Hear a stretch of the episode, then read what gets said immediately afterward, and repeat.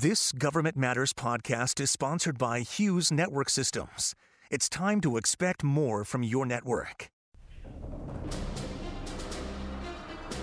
Today on Government Matters, China could declare sovereignty over Taiwan by cutting off its imports and exports. We'll talk about the effect on global markets and options for a U.S. response. Then, Iran's pursuit of space launch technology could shorten the timeline to an intercontinental ballistic missile since it uses similar technologies. We'll look at the implications for Tehran's nuclear program. And three years into the coronavirus pandemic, more than 78% of Americans have received at least one dose of a COVID 19 vaccine. Today, we're talking to one of the women who helped lead the rollout. Government Matters starts right now. From Washington, D.C. and around the world, this is Government Matters with Mimi Geerges. This is Government Matters, the only show delivering insights on federal government programs, people, and operations. I'm Mimi Geerges. There are several things China could do to pressure Taiwan short of full scale invasion. One of them is to cut the island off in a sort of blockade. What that would look like and how the U.S. and allies could respond is the subject of a report by Bradley Martin. He's a director and senior policy researcher at RAND. Brad, welcome to the program. I'm delighted to be here. I use the term blockade, but China doesn't see it that way. They don't see it as a blockade because a blockade implies that a nation is sovereign and that it, it's an act of war against a nation that is able to exercise sovereignty. China does not view Taiwan's government as being a sovereign, legitimate government, so it would call an action a quarantine instead of a blockade. And that's really the focus of our report. So, what would China try to accomplish by doing that?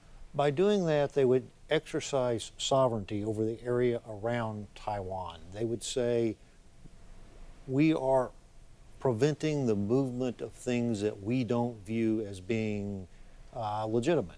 And they would be able to say, to Taiwan, if you receive this, we're going to stop it, we're going to uh, inspect it, we're going to treat it as if it were something coming into Shanghai. So really it's a power move. It's not so much that they're going to try to block, you know, the flow of people, food. They're not trying to do that. Not, not in that stage of the uh, quarantine. As, as a quarantine were imposed, instead of it being something to try to deny food or energy or something like that, it would, as you say, be a power grab by the People's Republic to say that Taiwan has no right to uh, exercise control over what comes and goes into the country.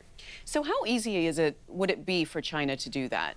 China has a very large People's uh, Armed Forces maritime militia, it has a Coast Guard, it obviously has a very large Navy and conventional Air Force and that type of thing, but they really wouldn't need that for this particular uh, uh evolution. They would be able to do this readily. It would obviously take them some time to organize and they'd have to eh, impose some rules of engagement and that type of thing. But this is not something that would be difficult for a, a, a, large nation like China to execute. So then, Brad, why haven't they done it already if it's so easy? I suspect the major reason is that they're looking for ways to continue to pressure Taiwan. They would prefer to take the softest possible approach this would be the type of thing they might attempt if they felt like Taiwan was not serious about a reconciliation. They, it would be a, a case of them doing something. Uh, it's a step above just normal peacetime pressure, but short of an all, all-out war. So, would a blockade, quarantine of Taiwan be enough to trigger a U.S. response? And then, what about other allies? The U.S. would be constrained to answer China's actions. What this would involve is China imposing something that we've said we don't agree with. Some type of reaction would likely be necessary. This would best be accomplished if in the uh, company of allies. So it would be an international response how effective that response would be would depend on a lot of other things, like how well the United States exercised its, its diplomacy. You don't like the idea of the U.S. enacting a counter blockade of China. A Why counter, not? A counter blockade would be almost wholly ineffective. China is a very large, very well uh, connected economy. For us to try to, to, to impose a blockade, a quarantine, or whatever on China would be almost impossible. Certainly, if you look at how rapidly the pressure would build up on Taiwan, that would be a matter of weeks. Against China, it's a matter of years at best. Well, let's talk about semiconductors. Yes. How big of a player is Taiwan in the semiconductor market, and what kind of impact would a quarantine of Taiwan have on the markets? Taiwan is a massive participant in the world semiconductor industry. And in fact, it pr- produces uh, 90% of the most advanced chips, the things that are really going into the cutting edge technology. So, disruption of uh, Taiwan's export of, of, of, semiconductors would be a huge deal, or the products that go with semiconductors. It would be a real problem for the world economy. Uh, the consequences of having that cut off would be inability to, to manufacture some really key components that we've come to rely on. Which we're really feeling right now. So, what do you recommend to lessen the vulnerability of the global supply chain? There are several things that need to take place. One thing is that the United States and the, its allies, the rest of the world, need to be thinking about how we can find other sources of, of semiconductor production this is a long-term thing. This is not something that happens overnight. This is something that would involve uh, a partnership with industry, partnership with, our, with other countries. It's, it's, a type of thing that would have to take place uh, over a period of years. Nevertheless, if it's not done, then we're, we're, in a position of very great vulnerability when it comes to Taiwan. You also recommend forward deploying U.S. forces, U.S. troops. Yeah. Give us some specifics on that. The specifics there are that if a something like a quarantine is imposed and the United States wants to react to it, if it, if it takes two or three weeks or a month for it to, to muster the force to at least present some sort of reaction, that's time that Taiwan is getting into steadily more dire straits. It, it's not necessary that the, the forces be used, but it is necessary they be there if they're going to be used. So for deployment, the, and specifically naval and air forces, the type of things that are, are already fairly heavily deployed in East Asia would be the type of thing I'm, I'm talking about. Although that would be an escalatory move, wouldn't it? It would be escalatory depending on how conveyed.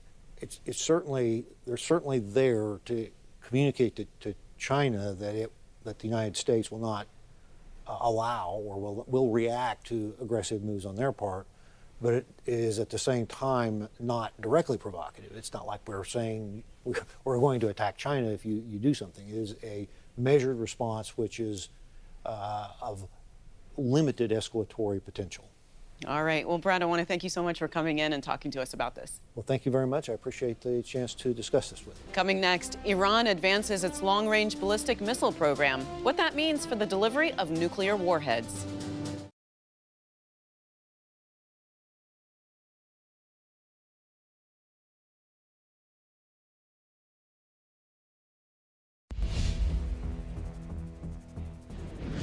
Satellite imagery shows that an Iranian rocket launch could be imminent.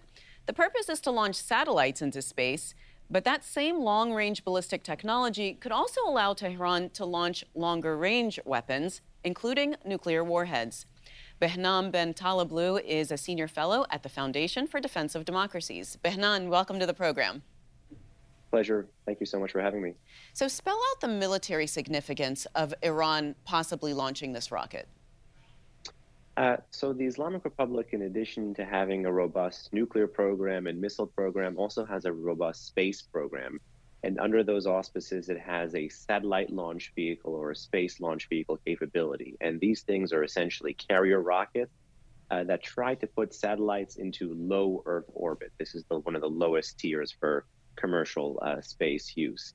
Uh, but at the same time, the regime actually has a parallel military uh, space program as well, where it puts not commercial or imaging, sat- uh, not commercial satellites, but military satellites into space. Either way, both of these different uh, satellite functions uh, matter more because of the rocket and the delivery technology. You have powerful thrust, you learn about phasing, and that basically allows you to boost your uh, missile systems, which currently are in the medium to at most intermediate range uh, category for the Islamic Republic, into longer or potentially even ICBM intercontinental ballistic missile ranges. Uh, so, if reconfigured, they really could provide the Islamic Republic a real boost uh, for the uh, you know, range of its known uh, missile program. But at the same time, Iran has had several and successive failures of its rocket launchers. Do we know why they failed, and is there evidence that they're learning from their mistakes? I think this evidence of learning is really key because most of the reported failures have happened uh, in the rockets that use uh, 1990s a North Korean style engine, and those are liquid propellant systems, where many in the arms control community have not been as afraid of the potential military applications of those satellites, even though those potential military applications still exist. What the Islamic Republic has been creating, developing, and testing more so in the past two to two and a half years are solid propellant motors, which have a much more direct military application. And the regime has had a comparably better, uh, if you believe the reporting and piece together what else exists in the open source, uh, track record with those. And that's what the regime seems to be wanting to step up here. And if they produce a phased or, or an entirely all solid propellant uh, satellite launch vehicle one day, it would basically be one of the biggest telltale signs that this regime is going for an ICBM because of that solid fuel as opposed to the liquid fuel. Solid fuel uh, being used more for weapons instead of just for space purposes, space launch. And it is absolutely possible to still use, you know, liquid propellants. You know, the, all of the regime's medium-range ballistic missiles uh, use liquid propellants, uh, but old and the regime has been trying to change that to keep uh, systems that are more militarily, uh, you know, you know, storable, movable. You know, you can uh, have solid fuel systems fueled and ready to go. They have less of a signature. They're less susceptible to these left of launch interdiction types of operations. So they're just greater military utility, and they're also more mobile. Uh, but broadly, you know, all the countries that do have these very long, uh, long-range strike capabilities, like ICBMs, they tend to prefer solid propellants. So this really would be a huge telltale sign. And Behnam, is this all indigenous development in Iran, or, or are they getting outside help? Well, even as the regime does love to tout that its, you know, missile program is all indigenous, what you see in terms of procurement patterns of technologies, uh, the regime remains active in trying to illicitly procure things from, you know, jurisdictions of weak central authority in Europe and Asia. But we cannot deny that there has been a real shift in terms of the domestic uh, motor production capabilities. You know, earlier this year, the regime produced a large uh, solid propellant motor which may be used perhaps not in this upcoming uh, rocket test, but in, in future ones. So there is a significant growth industry here, and that's something that U.S. sanctions, international sanctions, should really be trying to prevent the foreign and domestic supply chain uh, for these technologies. Beyond the military and technical goals, what political benefit is Tehran looking for from these tests? So ultimately, whether it's the nuclear program, the missile program, or even the space program, the regime, uh, you know, has two big forces driving these things: status and security. Security because of the weapons options and the deterrence and the punishment options, but status because the regime is trying to say how advanced some of these programs have been able to uh, really be in the face of international or in the face of Western sanctions. And ultimately, much of the Islamic Republic's revolutionary ethos does talk about self sufficiency. So they are trying to check that box as well. But in the short to medium term, when you have more of these successive kinds of launches, it becomes a political signaling mechanism that they cannot be deterred from an outside force. And so it's no surprise that you do have ultra hardliners at the helm in, in Iran now who do want to specifically speed up uh, these space launch vehicle technologies. You know, Israel has been threatened directly by Iran, and they've allegedly attacked Iran's nuclear facilities, nuclear scientists in the past. What has Israel's reaction been to this latest news? Uh, as far as I've uh, seen or heard, the Israelis haven't publicly commented on this. But what the Israelis have been doing every time there is not just the you know ballistic missile uh, that is test launched uh, by the Islamic Republic, but every time that there is also a space or a satellite launch vehicle, every six months there is a reporting mechanism at the United Nations, particularly the the resolution that codifies the Iran nuclear deal, where uh, these things can be reported and can be cataloged. And so the Israelis, as well as the Europeans, have been citing the potential military uh, utility of these launches and getting it kind of saved and sa- uh, put in this UN registrar. But the problem is the UN actually hasn't been able to prove them to be violations of the deal, even though in the vast majority of the international community's opinion, those things are not just violations of the deal, but they're signs of the regime inching towards a longer range strike and capability. Behnam, very, very quickly, are you able to estimate how long it would take Iran to have a missile that could carry a nuclear warhead to the U.S.? Uh, it, it, really depends. There's at least right now two known uh, medium range ballistic missiles that we know obviously can't travel to the U.S uh, but that do fit an, a known bomb design. So, you know, it, the rest, trying to scale that up to an intercontinental one would be speculation because we don't know enough about the foreign supply chain. But what the regime is doing is that it's inching along, and these kind of tests, whether failed or successful, will help them inch along. All right, Behnam, thanks so much for being on the program. Pleasure. Thank you. Straight ahead on Government Matters. If you got your vaccine in a pharmacy, it's because of the work my next guest did at the CDC. We'll talk about how she did it. Stay with us.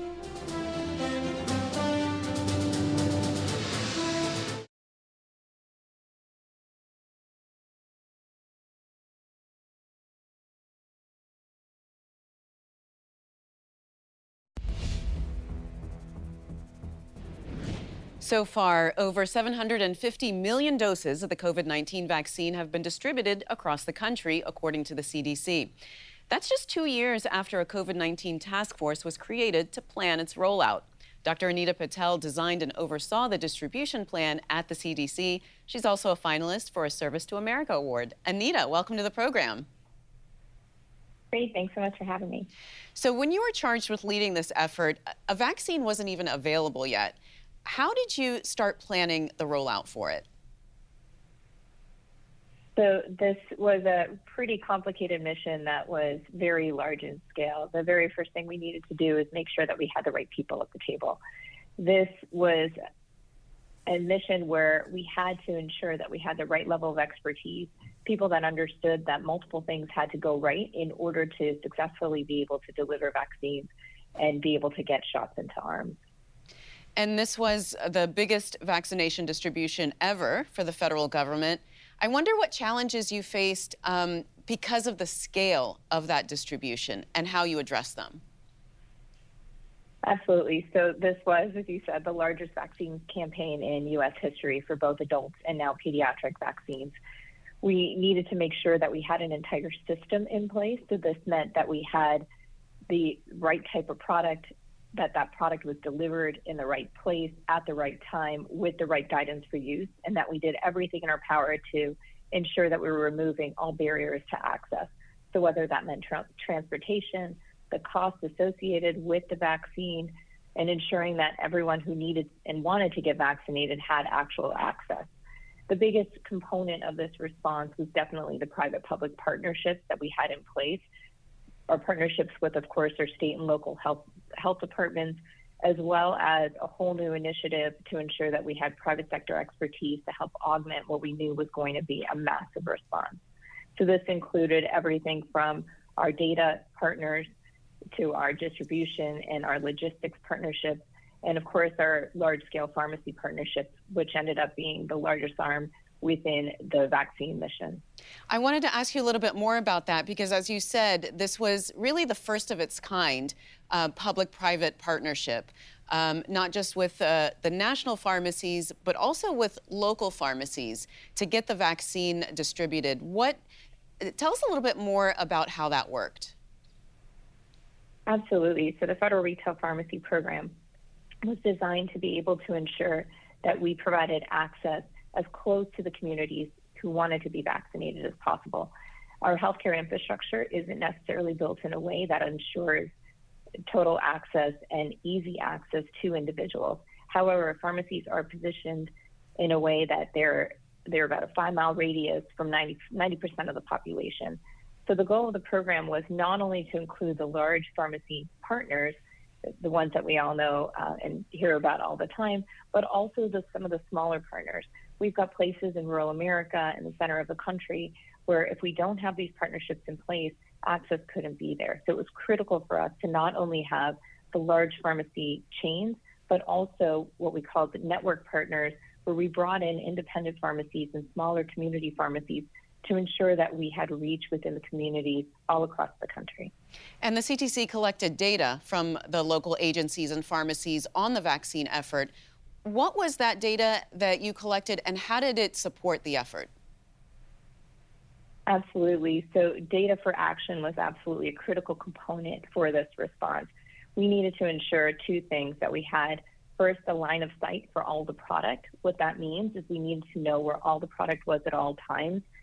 So, we had all of the data coming in from when the product left the warehouses, when it got to our distributors, when it got to our state and local partners, as well as our pharmacy partners, and what was happening at the site in terms of the amount of inventory that was available. So that is the stuff that we needed to make sure that we understood where it was at all times to ensure that we had good stewardship and good use of the federal asset that was so critical and life saving. On the back end, we also needed to know who it was that got vaccinated. It ensured that we understood how the country was moving along with the vaccination campaign, who was being protected, and most importantly, where our risks were and where additional efforts were needed for outreach to ensure that people knew that vaccines were available and most importantly that they were safe and effective. That data included demographic information for individuals to understand age, race, ethnicity, which was a critical component of this response given that COVID has disproportionately impacted select population groups. We also wanted to know the zip codes, so this allowed us to understand the vulnerabilities within the communities and again shift our operations, our guidance to ensure that we were reaching and communicating directly with individuals who needed to get vaccinated or who wanted vaccines. So, what would you say was the greatest challenge your team faced? Our greatest challenge was also our greatest success. It was this incredibly large partnerships and the people that we had to bring in for this all of government effort. As I mentioned, this was a huge private public partnership but it was also ensuring that we didn't look at the problem the same way, which meant that we had to have new lenses at the table. This allowed us to look at the problem differently, not be beholden to old ways of doing things, and really be creative in how to ensure that we were taking on this huge mission to ensure that vaccines were made available to those in the United States that wanted to be vaccinated. All right. Well, Anita, it's a pleasure to talk to you, and thank you so much for your work on uh, on behalf of that vaccine rollout. Great. Thank you so much for having me. If you miss an episode of Government Matters, it's on our website at govmatters.tv. And tell us what you thought about today's program. Send us your comments on LinkedIn. You can follow us at Government Matters Media.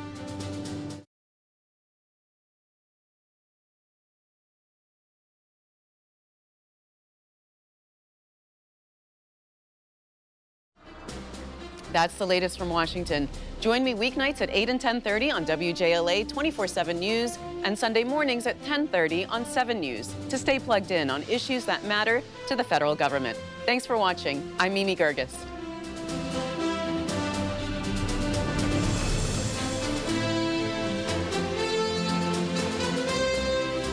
Stay tuned for an interview with our podcast sponsor, Hughes Network Systems.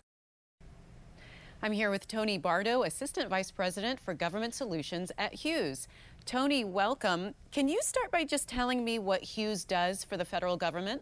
What we do is provide connections. We connect the dots, meaning we use a number of various technologies to connect federal agencies, their locations, their people in ways that are not traditional, uh, meaning that the connections that formed the government networks as we know them today and has as we've known them for a lot of years have been through dedicated facilities dedicated network facilities.